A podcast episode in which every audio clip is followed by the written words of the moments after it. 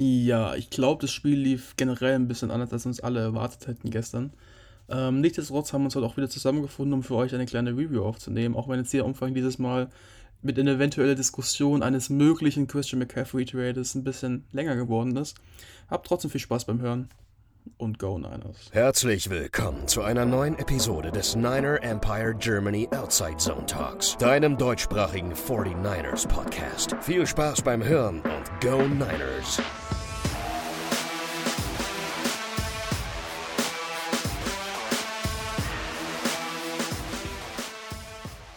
Das war ein enttäuschender Abend gestern. Mit 14-28 haben die San Francisco 49ers bei den Atlanta Falcons verloren. Das haben wir uns sicherlich alle anders vorgestellt. Und deswegen wollen wir heute die Chance hier nutzen und wir nehmen mal zu einer etwas unüblicheren Zeit auf, um 16 Uhr hier auf dem Nachmittag, weil wir es sonst heute einfach nicht anders hinbekommen für euch. Und deswegen habe ich heute ein bisschen Gesprächsbedarf. Zum einen mit Moritz. Moin, moin. Und mit Jan. Hallo zusammen. Ja, deswegen, Leute, lasst uns gleich loslegen, direkt in die Spielanalyse reingehen. Wie ist es euch gestern während und nach dem Spiel ergangen? Also ich war dann schon sehr konsterniert, weil natürlich auch die Erwartungen an dieses Spiel, gerade mit den Kansas City Chiefs vor der Brust jetzt am kommenden Wochenende, wäre ein immens wichtiger Win für uns gewesen. Ist nicht so gekommen und das hatte sehr viele Ebenen.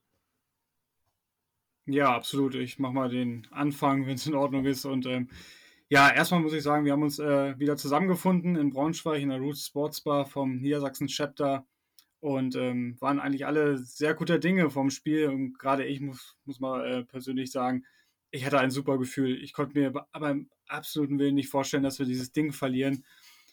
Und so sind wir auch alle zusammen optimistisch in die Partie gegangen. Und wurden auch relativ schnell wieder auf den Boden der Tatsachen zurückgeführt, dass du keinen Gegner unterschätzen darfst in der Situation oder generell in der NFL. Und so lagen wir auch schnell, wie ihr alle gesehen habt, mit 0-14 hinten und wussten selber nicht, was jetzt überhaupt los ist und kamen auch nicht wirklich ins Spiel. Das Run-Game hat nicht funktioniert, da kommen wir bestimmt nochmal im Detail später drauf. Konnte nochmal ausgleichen. Und haben dann den nächsten Nackenschlag gekriegt, wo wir uns dann auch nicht mehr richtig erholen konnten. Und bin immer noch ein bisschen angepisst, bin heute Morgen auch gleich mit dem Gefühl aufgestanden, verloren, scheiße. Und bin nicht ratlos, bin weiterhin optimistisch, was Saisonziele angeht etc. Aber das war gestern schon nochmal ein herber Rückschlag. Und eine Sache will ich noch erwähnen. Am Rande möchte ich nochmal das Niedersachsen-Chapter generell grüßen, auch die Jungs, die mir gestern mit ein bisschen Bargeld ausgeholfen haben und weil sonst wäre ich nicht aus dem Parkhaus gekommen, also schöne Grüße, die haben sich gewünscht, dass ich das hier erwähne, das mache ich hiermit und grüße das Niedersachsen-Chapter nochmal ganz herzlich. Naja, immerhin warst du ja heute wahrscheinlich ein bisschen ausgeschlafener, als wenn die Niederlage dann wieder bei einem Night Game gewesen wäre. Oder absolut erst, richtig. 1 Uhr, absolut das richtig. Ist zumindest die andere Seite der Medaille. Ja, richtig. Stimmt, Moritz, wie ist es dir ergangen? Alter, ich wollte heulen. Ich sag's, wie es ist. Das war so ein Krampf gestern. Ich dachte auch, die ersten 2 Touchdowns, also vor allen Dingen der erste und dann dieser komische Fumble, wo alle noch irgendwie so die Hoffnung hatten, hatte vielleicht doch Jeff Wilson ein Knie unten. Ich kann mich dran erinnern, dass wir da gestern ein bisschen drüber geschrieben haben. Wäre dann doch nicht so. Und ich fand einfach das war so der Punkt, wo ich mir gedacht habe, oh, okay, die Falcons sind halt wirklich gut vorbereitet auf uns. Die haben wirklich sich unseren Injury Report mal angeschaut, auch wenn sie wir kommen später noch kurz drauf zu sprechen, den ellenlangen Text, dann haben sie sich mal zu Genüge getan, was da alles fehlt. Sie haben es halt perfekt gemacht, sie sind den Ball wirklich oft gelaufen, 40 Mal haben wir gerade rausgesucht, 40 Mal am Stück, also nicht am Stück, aber generell im Spiel. Das ist einfach, das hat uns zermürbt, wir haben 3 unserer Starting-D-Liner vermisst, sagen muss man es so, und zwar alle 3 mit Jerome Kindler, Arik Armstead und Nick Bowser, die halt auch wirklich gegen den Run immens wichtig sind, weil so gut ein Ebukam auch als Pass-Rusher ist und vor allen Dingen auch ein Jack Jackson zum Beispiel. Gegen den Run sind es einfach aufgrund ihres Körperbaus, vor allem, wenn sie dann auch ein bisschen nach Inside gehen müssen und nicht in ihre Wide Nine spielen können. Nicht so wirklich das Gelbe vom Ei, man hat es auch gestern gemerkt. Es hat dann noch erstaunlich okay funktioniert, bis dann die Read-Options wieder kamen und die haben uns dann komplett kaputt gemacht. Aber ich glaube, da reden wir gleich noch im Detail drüber, da brauche ich jetzt nicht zu viel vorwegnehmen. Generell nach dem 14-14 war ich dann wieder richtig optimistisch hier. Da kam ja auch das ein oder andere Meme über Brandon Ayuk hier, der hatte gestern, glaube ich, sein Breakout, also was heißt Breakout-Game für diese Saison schon, aber auch wahrscheinlich mit eins der besten Spiele seiner Karriere. Wenn man jetzt mal das Spiel gegen die Eagles damals 2020 in, ich glaube, Thursday Night war es, außen vor lässt. Ja, ich weiß nicht, was danach passiert ist, wir sind einfach in diese alten Muster verfallen, dass wir irgendwie uns dann nicht wirklich richtig viel getraut haben. Jimmy Garoppolo hatte ein gutes Spiel und dann haben die Falcons uns wieder ausgenutzt, die Read Options damit uns kaputt gemacht. Ja, es war einfach ein Krampf und man hat danach auch ein schlechtes Gefühl gehabt. Ich bin auch direkt dann irgendwie um 11, Viertel nach 11, halb 12 ins Bett gegangen, weil ich mir gedacht habe, ey, ich habe jetzt gar keinen Bock mehr noch Bills gegen Chiefs anzuschauen oder irgendein anderes Spiel. Ey, es ist vorbei für mich heute mit Football, ich habe keinen Bock mehr. Alles wieder scheiße.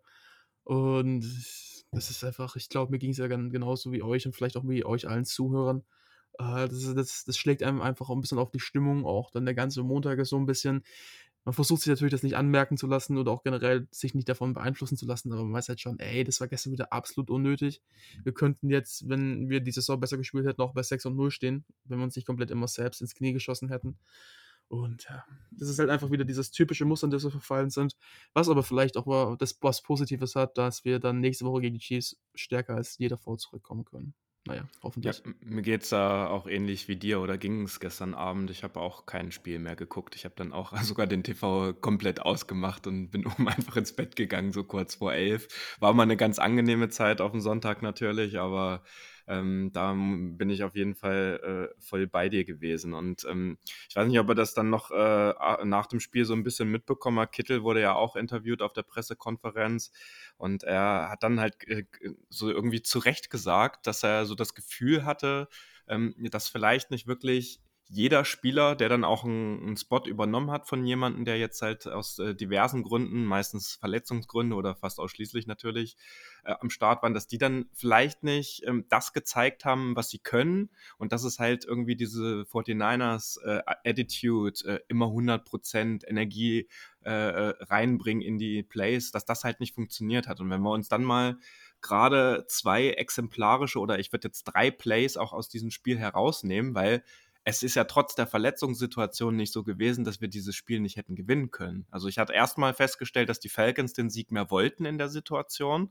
Und bei den drei Plays, die ich jetzt ansprechen wollte, das war zum einen der Ball oder zwei Drops von Charlie Warner, wenn ihr euch dran erinnert. Dann der Drop, der kurz nach der Halbzeit auch war, von Ray-Ray McCloud. Das wären zwei absolute Big Plays gewesen, wo wir sehr wahrscheinlich danach auch in aussichtsreicher Position gewesen wären, wenn nicht sogar auch in den Drives halt hätten Touchdowns erzielen können. Und dann das, was wir ja eigentlich von Trey Lance erwartet hätten, wenn ihr euch dran erinnert, dass auch Garoppolo mal einen schönen Vertical geworfen hat, der dann auch, ich glaube auch von Ayuk gefangen wurde. Es war ja auch über 30, 40 Yards. Dann aber durch eine blöde Holding-Strafe von Jake Brendel, der ja leider wo es nicht die einzige Strafe in dem Spiel geblieben ist. Also du hast es auch zu Recht angesprochen, Jimmy Garoppolo hat gestern keinen schlechten Job gemacht. An ihm lag es nicht, dass wir am Ende mit 14-28 verloren haben. Da ist dann wirklich die zweite Reihe, gerade Charlie Warner und Ray-Ray McCloud, der jetzt hauptsächlich als Returner eingesetzt wird, gestern fairerweise als Returner einen guten Job gemacht hat, also einer war zumindest sehr, sehr gut, haben wir in dieser Saison von ihm in der Form noch nicht gesehen, aber er wird ja als Receiver jetzt auch nicht unendlich viel eingesetzt und da hatte er die Chance, er hat es vergeigt und die Würfe waren an der Stelle, egal ob auf Warner oder auf McCloud, wirklich on point von Jimmy, muss man sagen. Ja, und das ist halt einfach, es geht ja nicht nur um die Punkte, die du aus so einem Play mitnehmen kannst. Bei Ray-Ray McCloud wäre es jetzt vielleicht sogar ein Touchdown gewesen, wenn er noch gut gekommen wäre. Bei Werner jetzt wahrscheinlich einfach nur ein großes Gain. Aber es gibt ja dann einfach auch diesen Spirit dann, dass man heißt, hey, komm, hopp auf, ist jetzt wieder 100% da und man kann wieder ran und du kannst scoren und das ganze Momentum ist halt auf deiner Seite. Und wenn du dann halt aber in der Gegenperspektive so einen Drop hast, dann macht das halt auch was mit dir. Dann sagst du, wir haben es schon wieder vergeigt, verdammt, der Drive ist auch schon wieder für den Arsch. Dann kommst du noch aufs Feld und die Falcons machen hier vor den Niners Offense par excellence. Wir rennen dir einfach mal komplett in die Mitte die Throat runter. Und das zermürbt dich dann halt auch schon als Team, ne? Das ist dann halt, du kommst in diese Situation, es funktioniert schon irgendwie nicht so richtig, du bräuchtest eigentlich ein Big Play, dann vergeigst du das Big Play und dann kriegst du noch auf die Schnauze. Und das macht dann was mit dir und du siehst es halt wirklich in dieser Körpersprache auch. Und ich glaube, David, das warst du, das gestern sogar angesprochen hat, bei dem Fumble von Jeff Wilson waren die einzigen, die hinterhergerannt sind, Jimmy Garoppolo und George Kittle, und alle anderen stehen da und denken sich, na, scheiße war's, ne? Das ist halt eben auch nicht das, was du eigentlich haben willst. Du willst da, egal was ist, du hast es gerade angesprochen, George Kittle, und ich glaube, von diesem Play kommt auch so die Aussage ein bisschen. Du willst einfach die Attitude haben, dass egal was ist, du gibst immer 100% und du lässt alles, was du hast, auf dem Spielfeld, wenn du danach rausgekarrt werden musst, so, weil du erschöpft bist, hoffentlich nicht verletzt, obwohl auch das diese Saison wirklich des Öfteren mal vorkommt, dann ist es halt so, aber du weißt halt am nächsten Tag auch, was du geleistet hast, und das war einfach ein Spiel für mich. Du hast dann irgendwann Mitte des dritten Quarters spätestens gesehen, hey, die haben einfach keine Körpermentalität, und wir haben oft genug so Spiele gesehen, dass wir auch wissen, okay, hey, ein Big Play, und gerade Jimmy Garoppolo hatte ja seine Stärken drin, und das Ganze kann sich auch wieder ändern, aber dieses Big Play kam dann einfach nicht. Und du musst dazu auch sagen, dass die Defense auch gestern wieder, klar, sie hat die meisten Punkte der Saison zugelassen, und Mariota sah auch wirklich gut aus, hat jetzt auch nur 13 Würfe gehabt, 14 und 13 davon angebracht, eins von beiden. Aber im Endeffekt, die Defense, also dadurch, dass du 7 Spieler verloren hast zum Ende des Spiels, die eigentlich Starter sind, finde ich, dir trotzdem immer noch die Situation gegeben oder die Chance gegeben, mit 2-3 Stops dir wieder den Ball zu geben und dass du wieder scoren kannst. Und wir hatten dann im vierten Quarter noch ungefähr 10 Minuten, und auch da haben wir es wieder nicht hinbekommen, Punkte aufs Board zu bringen. Und haben da uns ewig rumgegeigt. Und dann sind so Sachen wie, du gehst nicht out of bounds, oder du versuchst da ein Yard mitzunehmen.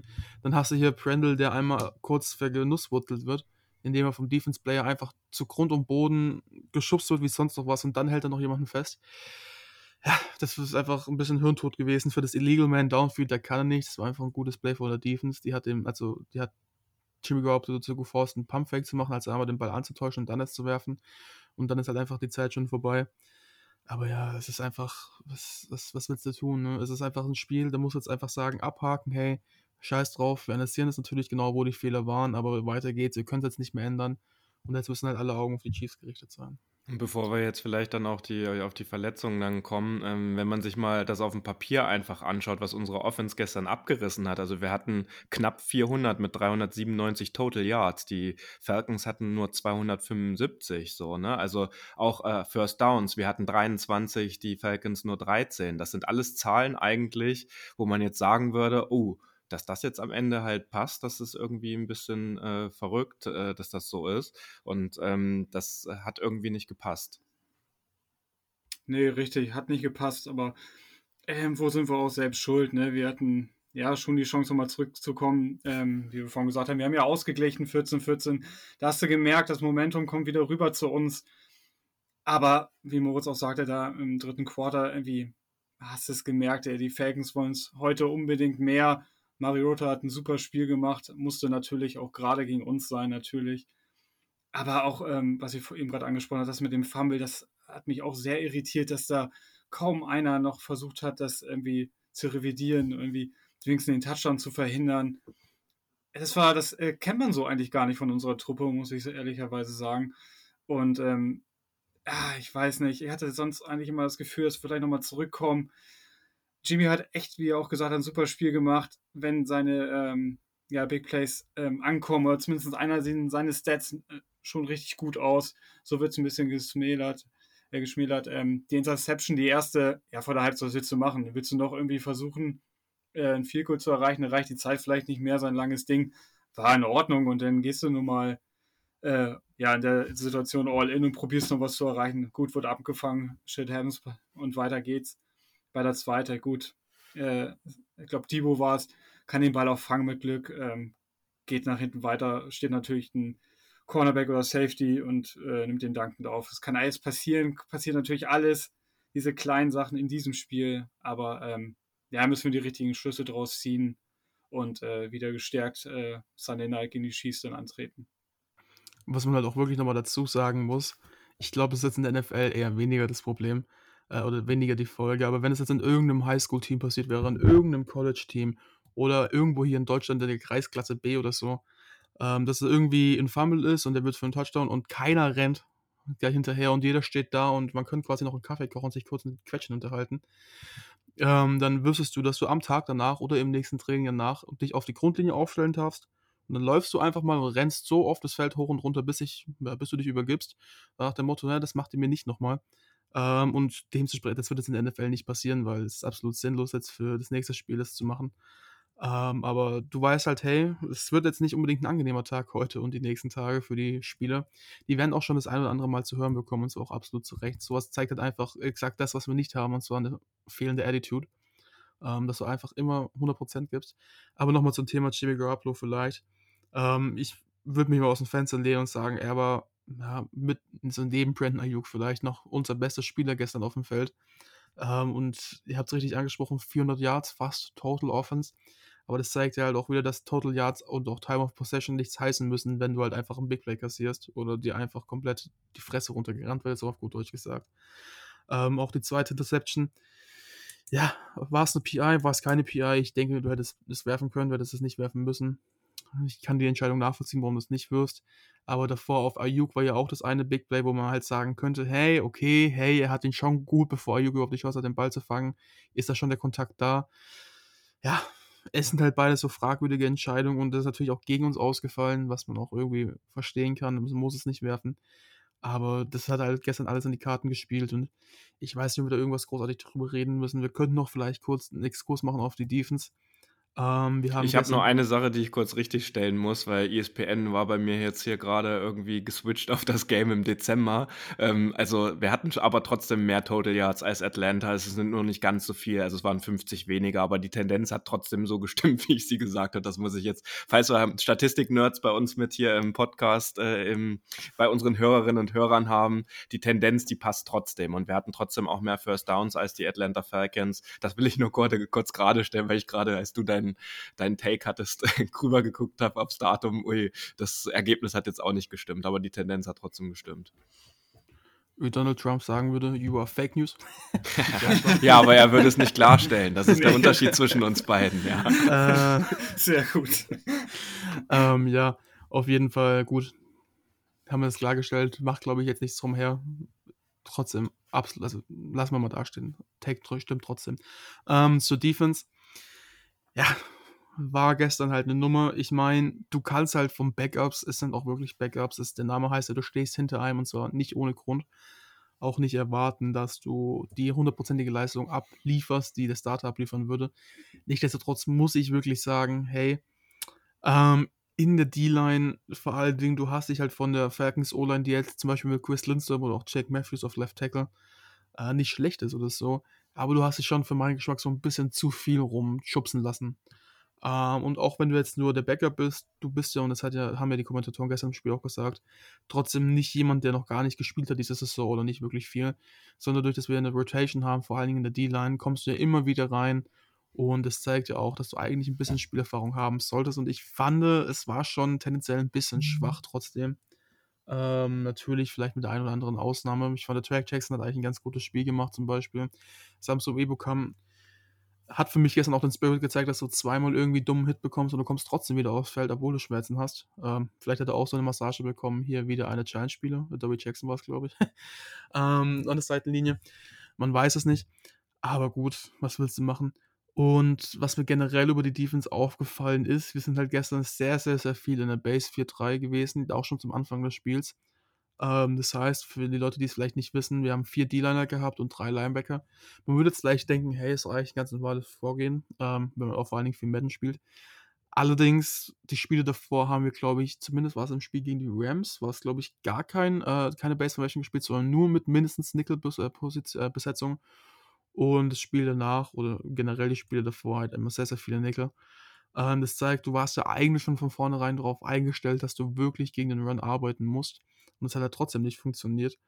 Und das finde ich dann schon so ein bisschen schwach. Was mich auch verwundert hat, ist, dass Deommodore Lenoir auf Outside Cornerback wirklich gestartet ist. Ich dachte eigentlich, dass da vielleicht ein Ambry Thomas nachrücken wird oder ein Samuel Womack. Hat seine Arbeit jetzt allerdings nicht schlecht gemacht, aber ich finde, du merkst halt trotzdem wirklich einen guten Drop-Off von Lenoir zu Mosley und der wird uns in der Saison wahrscheinlich noch richtig, richtig fehlen.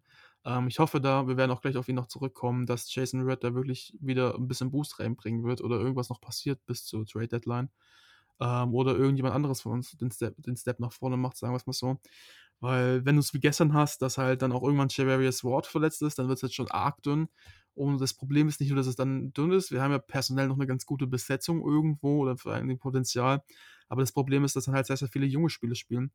Ich habe es gestern gesagt, als ich glaube Lukas war in den Chat geschrieben hat, dass Dontae Johnson Starting Nickel Cornerback ist.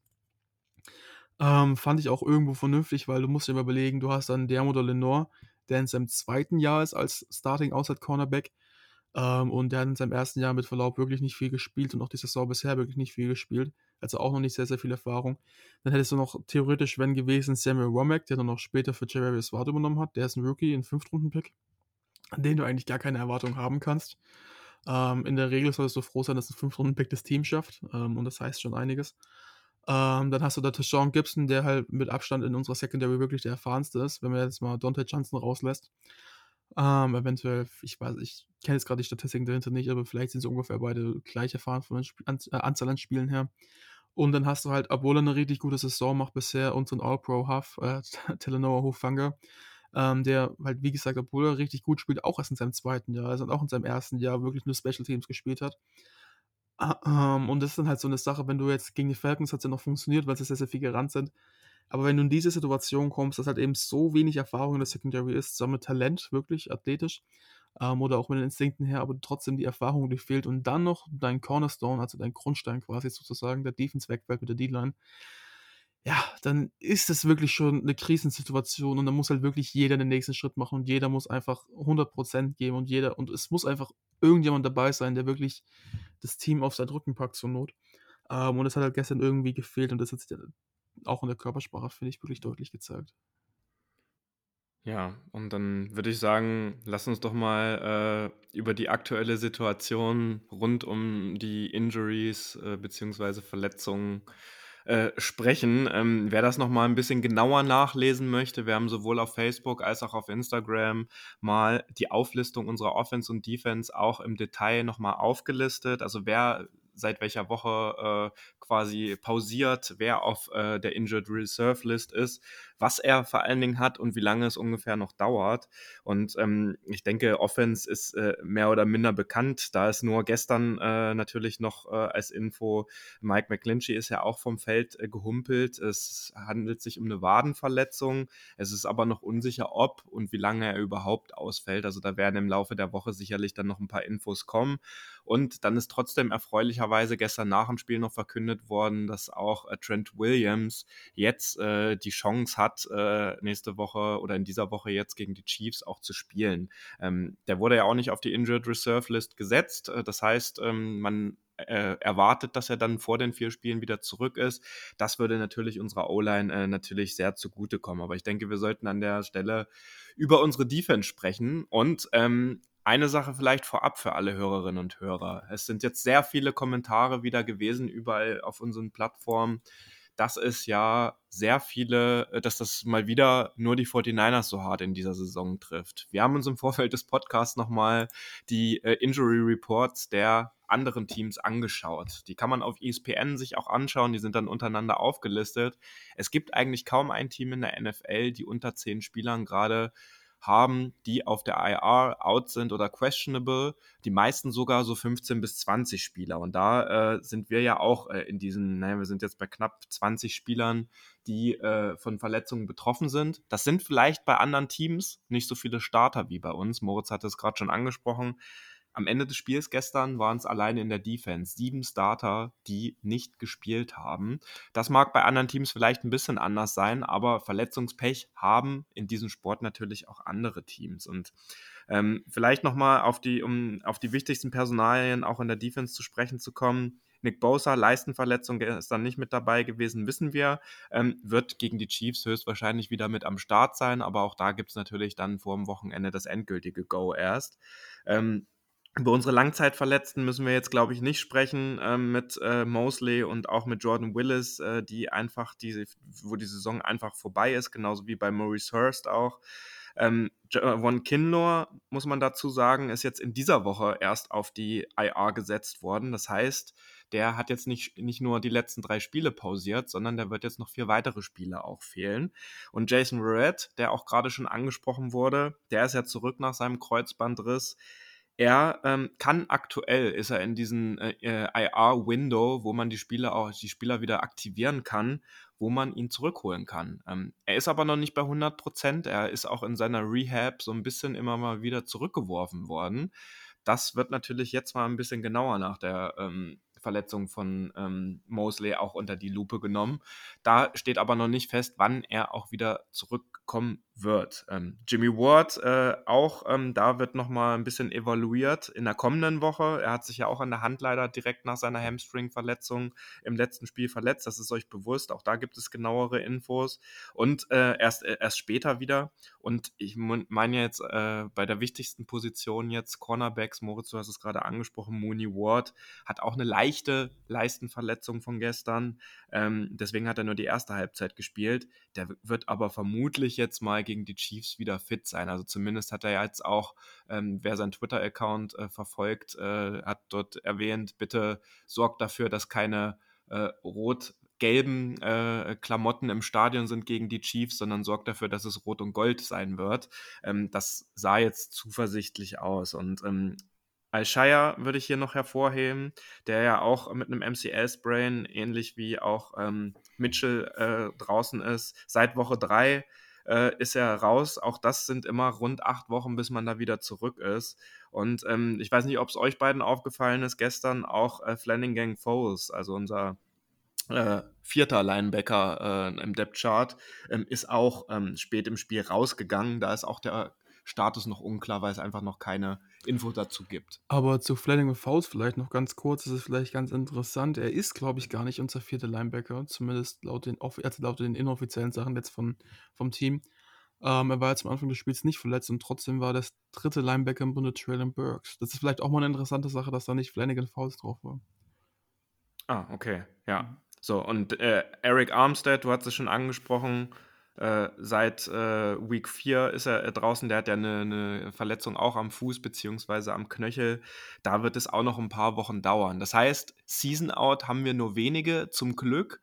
Jetzt könnte man natürlich sagen, pünktlich zu den Playoffs und am Ende der Saison sind alle oder zumindest der Großteil der Personen wieder fit. Aber jetzt wird die Lage natürlich immer dünner und mit jedem Spiel und jeder Verletzung kommt dann nicht nur die zweite, sondern mittlerweile auch fast die dritte Garde sozusagen auf den Platz. Und das wird dann halt schon jetzt langsam zum Problem. Ja, du sagst es absolut. Klar wird das zum Problem, aber ich denke auch, dass wir jetzt vor dem Falcons-Spiel ins Spiel in die Woche gegangen sind, um unsere potenziellen Starter gegen die Chiefs zu schonen. Ich denke, hätten wir jetzt gestern ein Playoff-Spiel gehabt, hätten wir Nick Bosa gesehen. Der hätte gespielt, gehe ich stark von aus. Dass man da auf Nummer sicher geht. Bei Verrett wird nichts überstürzt, finde ich auch super. Da soll er sich nicht gleich wieder verletzen oder nur zu 70-80% seines Leistungsniveaus dann reingeworfen werden. Halte ich auch alles für falsch. Ich denke mir, man ist schon vorsichtig. Klar ist die Liste lang, aber ich hatte es irgendwie auch anders im Kopf, dass es nur bei uns so ist, weil wir ja, wie ihr alle wisst, die Vergangenheit, die letzten Jahre sah es immer düster aus bei Verletzungen, aber bei anderen sieht es ähnlich aus. Bei uns sind es ja schon der ein oder andere Starter mehr, aber so ist Football nun mal, so ist es und da müssen wir irgendwie ja doch positiv rausgehen und ich denke, die Coaches können uns hoffentlich schon gut einschätzen und werden sie auch gut einschätzen, haben, denke ich mal, auch das Schießgame jetzt im Blick, auch mit Trent Williams, wäre natürlich eine super Sache, wenn er wieder zurückkommen könnte, gibt der ganzen Sache in der O-Line Stabilität, auch vom Leadership hast du ihn als Anführer wieder mit drin und Nick Bosa, denke ich mal, wird auch wieder zurückkommen gegen die Chiefs, alles andere wird mich persönlich jetzt überraschen, ohne da jetzt die absolut genauen Details in der Hinterhand zu haben und klar ist Injury Management so eine Sache, aktuell sieht es tatsächlich sehr schlimm aus, wenn man jetzt wirklich stumpf auf die Liste guckt, aber man kann schon ein bisschen, meiner Meinung nach, optimistisch in die Zukunft blicken. Ja, du sagst es gerade richtig.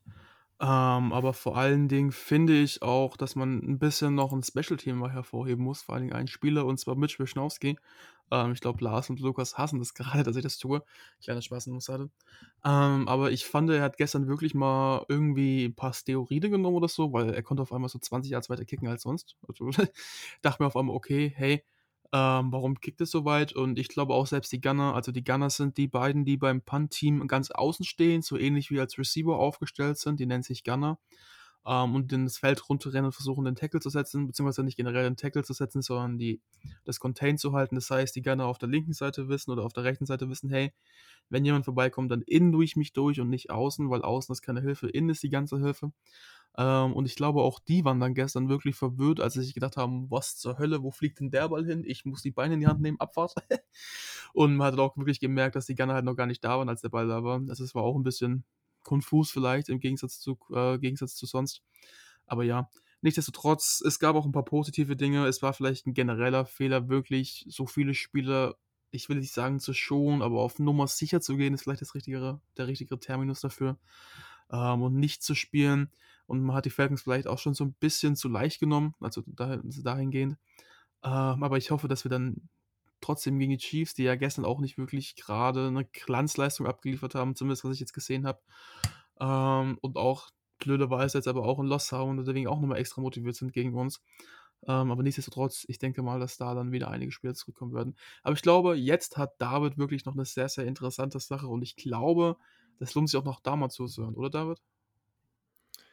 Ja, ich hatte gerade noch einen anderen Gedankengang, den habe ich jetzt aber durch deine Einleitung quasi vergessen. Alles gut. Ich dachte nur, das gibt dir jetzt gerade so quasi die Hand. Nein, das ist, können wir natürlich selbstverständlich so machen, das ist überhaupt gar kein Ding, aber ich hatte noch den Gedankengang zu Wishnowsky, dass da aber schon die Punt-Situation generell stark verbessert war in den letzten Wochen, aber das ist mir in der Tat gestern gar nicht aufgefallen, dass es dann nochmal irgendwie 20 Yards mehr gab, aber ist immer auch kein gutes Zeichen, das wissen wir alle, wenn wir zu oft den lieben Mitch sehen, weil dann wenig in der Offense passiert ist. Worauf du wahrscheinlich hinaus wolltest, ist, dass es ja jetzt nochmal ein paar Gerüchte innerhalb der NFL gab, beziehungsweise nicht nur die Gerüchte, sondern auch den Fakt, dass Christian McCaffrey bei den Carolina Panthers sozusagen vor einem Abgang steht, dass er und auch die Panthers eigentlich miteinander beschlossen haben, dass ein Trade-Partner gesucht wird. Und selbstverständlich, würde jetzt Kai Shanahan sagen, schauen wir uns das an, wenn einer der besten Runningbacks der Liga verfügbar ist. Die 49ers wurden auch damit in Verbindung gebracht. Base Salary, hat Jan gerade nochmal rausgesucht, sind rund 1 Million $ in diesem Jahr. Hört sich erstmal nicht so viel an. Die Carolina Panthers wollen aber mit Sicherheit ein bisschen was dafür haben. Also wenn man so einen Topspieler abgibt und jetzt auch mit einem neuen Trainer, mit einem neuen Headcoach sozusagen einen Rebuild mehr oder minder machen möchte, möchte man natürlich als GM und als Headcoach vor allen Dingen eins, entweder junge, talentierte Spieler oder gute Draft-Picks. Und da ist jetzt so ein bisschen schon am Wochenende durchgesickert, dass wohl unter einem First-Round-Pick wahrscheinlich nichts gehen wird. Und deswegen die Frage an euch beide, meint ihr, das ist ein realistisches Szenario, dass die 49ers da weiter am Ball bleiben und vielleicht auch auf einer anderen Art und Weise versuchen, mit einem Spielertausch irgendwas in die Wege zu leiten? Oder müssen wir uns über so eine Personalie wie CMC bei den 49ers keine Gedanken machen? Also zumindest muss man sich damit auf jeden Fall beschäftigen. Und denn angeblich wurde auch schon mal leise angefragt, was möglich ist, was gefordert wird. Es hieß, wie du richtig sagst, ein First-Round-Pick. Ja, würde ich als GM der Panthers auch erstmal fordern. Aber ich denke, das ist schon für einen Running Back jetzt mit seinen, ist ja glaube ich auch 25, 26 schon. Ja, das ist, denke ich, schon unrealistisch. Auch wenn er wenn nicht sogar der beste Running Back der Liga ist insgesamt. Ich denke schon, wenn es irgendwie klappen kann, sollten wir schon probieren. Ich denke, er wird schon ins Scheme ganz gut reinpassen und wäre natürlich schon interessant, den in unserer Offense auch zu sehen. Genau, wie wir gerade rausgefunden haben, Base Salary sehr niedrig mit 1 Million dieses Jahr. Aber danach wird es schwierig, ne, den irgendwie unterzubekommen. Natürlich kannst du sagen, ey komm, ich gehe jetzt all in. Ein Second und ein Third-Round-Pick und dann let's go. Und dann erstmal egal auf die Zukunft. Soll ja auch schon mal funktioniert haben. Aber insgesamt auf jeden Fall mit dem Thema beschäftigen Und ja, und dann schauen wir einfach mal. Ja, also tendenziell, ich habe ja auch letztens eine Umfrage gemacht auf Twitter. Entschuldigung, ich war gerade brainlag, ich habe gerade eine Nachricht gelesen. Ich habe letztens eine Umfrage gemacht auf Instagram, habe euch gefragt, was ihr denn bereit wärt abzugeben für CMC. Und da kam auch schon wirklich relativ gemischte Reaktionen. Und die meisten sind so eher in Richtung 2 Third-Round-Picks oder so Late-Second-Round-Picks, 2 Third-Round-Picks oder eventuell auch lieber gar nicht, weil er eben verletzungsanfällig ist, stark gegangen. Und ich muss ganz ehrlich sagen, ich finde, und ich habe es auch uns bei uns im Gruppenchat schon geschrieben, dass die Wahrscheinlichkeit, dass wir CMC wirklich bekommen, relativ gering ist, weil es einfach wirklich darum geht, hey, die Panthers wollen keine Spieler, sondern die wollen Picks. Und vielleicht, um es kurz klarzustellen, warum, wenn es jetzt ein Team wäre, was einfach nur schlecht wäre, aber trotzdem noch den gleichen Headcoach hätte, dann wäre es vielleicht mit Spielern auch wirklich planbar oder realisierbar, sagen wir es mal so, weil der Coach halt weiß, hey, okay, ich kann den Spieler so und so einsetzen und vor allem auch das Front Office und der Spieler passt in mein Scheme. Jetzt ist aber der besondere Fall, dass die Panthers halt noch keinen neuen Coach haben, sondern nur einen Interims-Headcoach. Und die wissen halt noch gar nicht, in welche Richtung sie sich entwickeln. Ja? Also die Wahrscheinlichkeit ist hoch, dass sie in eine Rebuild gehen, deswegen versuchen sie auch ihre guten, in Anführungszeichen, teuren Spieler loszuwerden. Was heißt loszuwerden? So ein bisschen beidseitige Lösung zu finden, dass du nicht ihr Talent verschwendest, aber auch noch ein bisschen Return zurückholst, sagen wir es mal so. Jetzt bin ich, glaube ich, gerade, ich habe nur leider gerade meinen Bildschirm mit blöde Taste gedrückt. So, jetzt bin ich wieder da. Nichtsdestotrotz, ich glaube, dass einfach so Teams wie die Bills wirklich deutlich mehr zu bieten haben als wir. Wir haben dieses Jahr, wie wir wissen, für nächstes Jahr, für 2023 keinen First-Round-Pick. Den haben immer noch vom Trey Lance Trade jetzt die Dolphins, beziehungsweise, ja, die Dolphins haben den, die haben ihren eigenen verloren. Und generell haben wir das nächste Jahr halt schon noch irgendwie auch einen Second-Round-Pick und ich glaube 2 Third-Round-Picks, immer noch wegen der Sache mit dem Minority-Head-Coach-Regel. Aber die Bills sind halt zum Beispiel als Frontrunner für mich, vor allen Dingen, weil sie auch vom Record her gut sind und McCaffrey, der bestimmt gerne spielen wollen würde, auch im Top-Favorit, weil die halt locker sagen können, hey, okay, wir geben euch jetzt den First-Round-Pick und dafür haben wir halt nochmal einen richtig guten Spieler und den haben wir halt nicht, den First-Round-Pick. Und generell, ja, ist ja doch durchgesickert, dass die Panthers mindestens einen First-Round-Pick haben wollen, generell sogar mehrere. Und dazu muss man sagen, hey, es ist halt schwierig, also erstens für einen Spieler mit seiner Verletzungsanfälligkeit, auch wenn er quasi sich wahrscheinlich einen Platz im Krankenhaus mit George Kittle zusammen teilen könnte und unser Staff da nicht so langweilig wird, aber ich glaube, der wird gerade auch nicht so langweilig.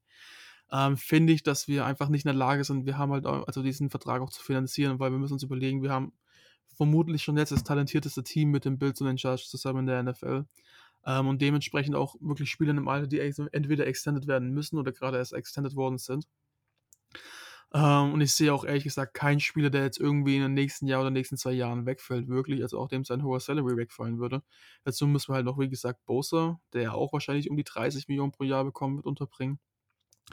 Und das sage ich ganz ehrlich, auch wenn seine Base Salary dieses Jahr nur 1 Million ist, ich weiß halt nicht, ob es dafür es wert ist, je nachdem für ihn zu traden. Wenn wir jetzt halt sagen, okay, hey, wir traden irgendwie einen, keine Ahnung, 2 First-Round-Picks oder so und kriegen ihn dann für ein Jahr, sage ich, okay, hey, nehme ich, weil erstens haben wir dann dieses Jahr nochmal eine deutlich bessere Chance, er wäre ein perfekter Scheme-Fit, aber da würde ich auch nochmal gleich zu sprechen drauf kommen. Und wir hätten halt eine deutlich höhere Chance, den Super Bowl zu gewinnen. Und wenn er dann halt das Jahr, also in einem Jahr wegfällt, dann ist es halt so und wir kriegen auch wieder einen Third-Round-Pick zurück, weil er einen großen Vertrag irgendwo anders bekommen wird. Nichtsdestotrotz weiß ich nicht. Er wird halt vor allen Dingen für einen Second-Round-Pick oder noch mehr, wird es dann einfach zu teuer, wo ich sage, okay, hey, er ist auch vor allen Dingen erst 26. Es ist nicht so, dass er ein Spieler ist mit irgendwie 30, 31, der noch ein gutes Jahr hat, sondern der wird auch noch 4, 5 gute Jahre haben, wenn er nicht verletzt, also sich nicht nochmal verletzen wird oder nicht großartig verletzen wird. Und deswegen glaube ich, dass da eher andere Teams den Vorrang haben werden. Zum Scheme, ganz kurz, ich glaube auch nicht wirklich, dass er richtig ins Scheme reinpassen würde. Ja, vor dem Draft war er, glaube ich, auf Shannons Wunschliste ganz weit oben. Aber andererseits sind wir mittlerweile von einem Outside-Running-Scheme, dass wir halt auch viel Outside-Tackles rennen, also zwischen Teilen und Tackle oder außerhalb von Teilen, ein bisschen weggegangen und rennen sehr, sehr viel mit Powerplays durch die Mitte durch. Und ich glaube, nur noch ganz kurz, ich glaube, da war das schon ganz heiß, die Folge zu beenden, ist er nicht wirklich geeignet, weil einfach der Spielertypus, sage ich jetzt mal, mit so einem relativ fragilen und agilen Running Back von Christian McCaffrey durch die Mitte, ein bisschen kritischer ist, als wenn es wieder eine Scheme wäre, wie wir noch 2017, 18 und ich glaube auch teilweise noch 19 hatten. Dann wäre das, wie gesagt, eine ganz andere Sache. Jetzt glaube ich, dass er halt höchstens als Waffe wie Deebo auch eingesetzt werden könnte. Und da muss ich dann halt irgendwo auch nochmal ganz ehrlich sagen, so nice es auch wirklich wäre, ich glaube, das ist erstmal wichtiger für mich jetzt persönlich und ich glaube für die meisten auch, erstmal die eigenen Spieler wirklich zu halten. Was jetzt nicht heißt, dass ich abgeneigt wäre, es kommt halt wie gesagt immer nur auf den Preis an, aber ich gehe mal davon aus, dass unser Interesse, was ja von, ich weiß gerade gar nicht wem, verkündet worden ist, auch eher daher rührt, dass wir halt immer bei irgendwelchen Spielern, die auf den Markt kommen, so den kleinen Zehens hast du halt, um mal zu gucken, was geht und was nicht. Und deswegen würde ich ja nicht zu viel jetzt in diese Worte hineininterpretieren. Und auch gerade von dem Hintergrund, dass er noch wirklich sehr, sehr alt ist und wir auch in der Perspektive so ein bisschen sehen, was gerade bei den Giants los ist, wo wir auch alle dachten, hey, die haben wirklich einen Rebuild vor sich und auf einmal stehen sie doch jetzt, glaube ich, bei 5-1 oder irgendwie sowas, 4-2, 5-1, eins von beiden. Zeigt ja auch den Panthers, finde ich, dass es nicht unbedingt so ein Rebuild werden muss, weil ich sehe den Panthers-Roster ungefähr auf dem gleichen Level wie den Giants-Roster, vielleicht plus minus ein bisschen. Aber ich will jetzt auch nicht noch zu lange reden. Ich glaube nur, dass es generell ein bisschen unrealistisch ist, außer der Preis stimmt. Ja, danke für deine Einschätzung, Moritz. Und die Frage an dich noch, Jan, haben wir irgendwas vergessen jetzt über das Spiel? Ich denke, nach so einem toughen Loss, der ja dann doch unerwartet kam, müssen wir es jetzt auch nicht noch mehr in die Länge ziehen. Und wir sollten dieses Spiel genauso schnell abhaken, wie vor allen Dingen auch das Team. Genau, richtig. Du sagst es hundertprozentig richtig. Genau, klar, wir haben verloren, haben wir jetzt besprochen. Das haben die Spieler heute auch gemacht. Und gehen morgen am Dienstag, haben sie frei. Am Mittwoch geht es dann ganz normal in die Trainingswoche. Und Fokus liegt auf der Sunday Night Game gegen die Chiefs. Also, liebe Leute, da werden wir euch natürlich im Laufe der Woche auch nochmal ein bisschen informieren. Wir werden auch wieder jemanden Externes dazu einladen, der uns ein bisschen was zu den Chiefs, die ja gestern Nacht noch gegen die Bills verloren haben, zu erzählen hat. Und ich will mit einer positiven Sache noch abschließen. Wer sich die Tabelle der NFC West angeschaut hat, wird festgestellt haben, dass jetzt 3 Teams bei 3-3 stehen und die Cardinals überraschenderweise bei 2-4. Wir ganz oben durch die 2 Division-Siege, die wir haben.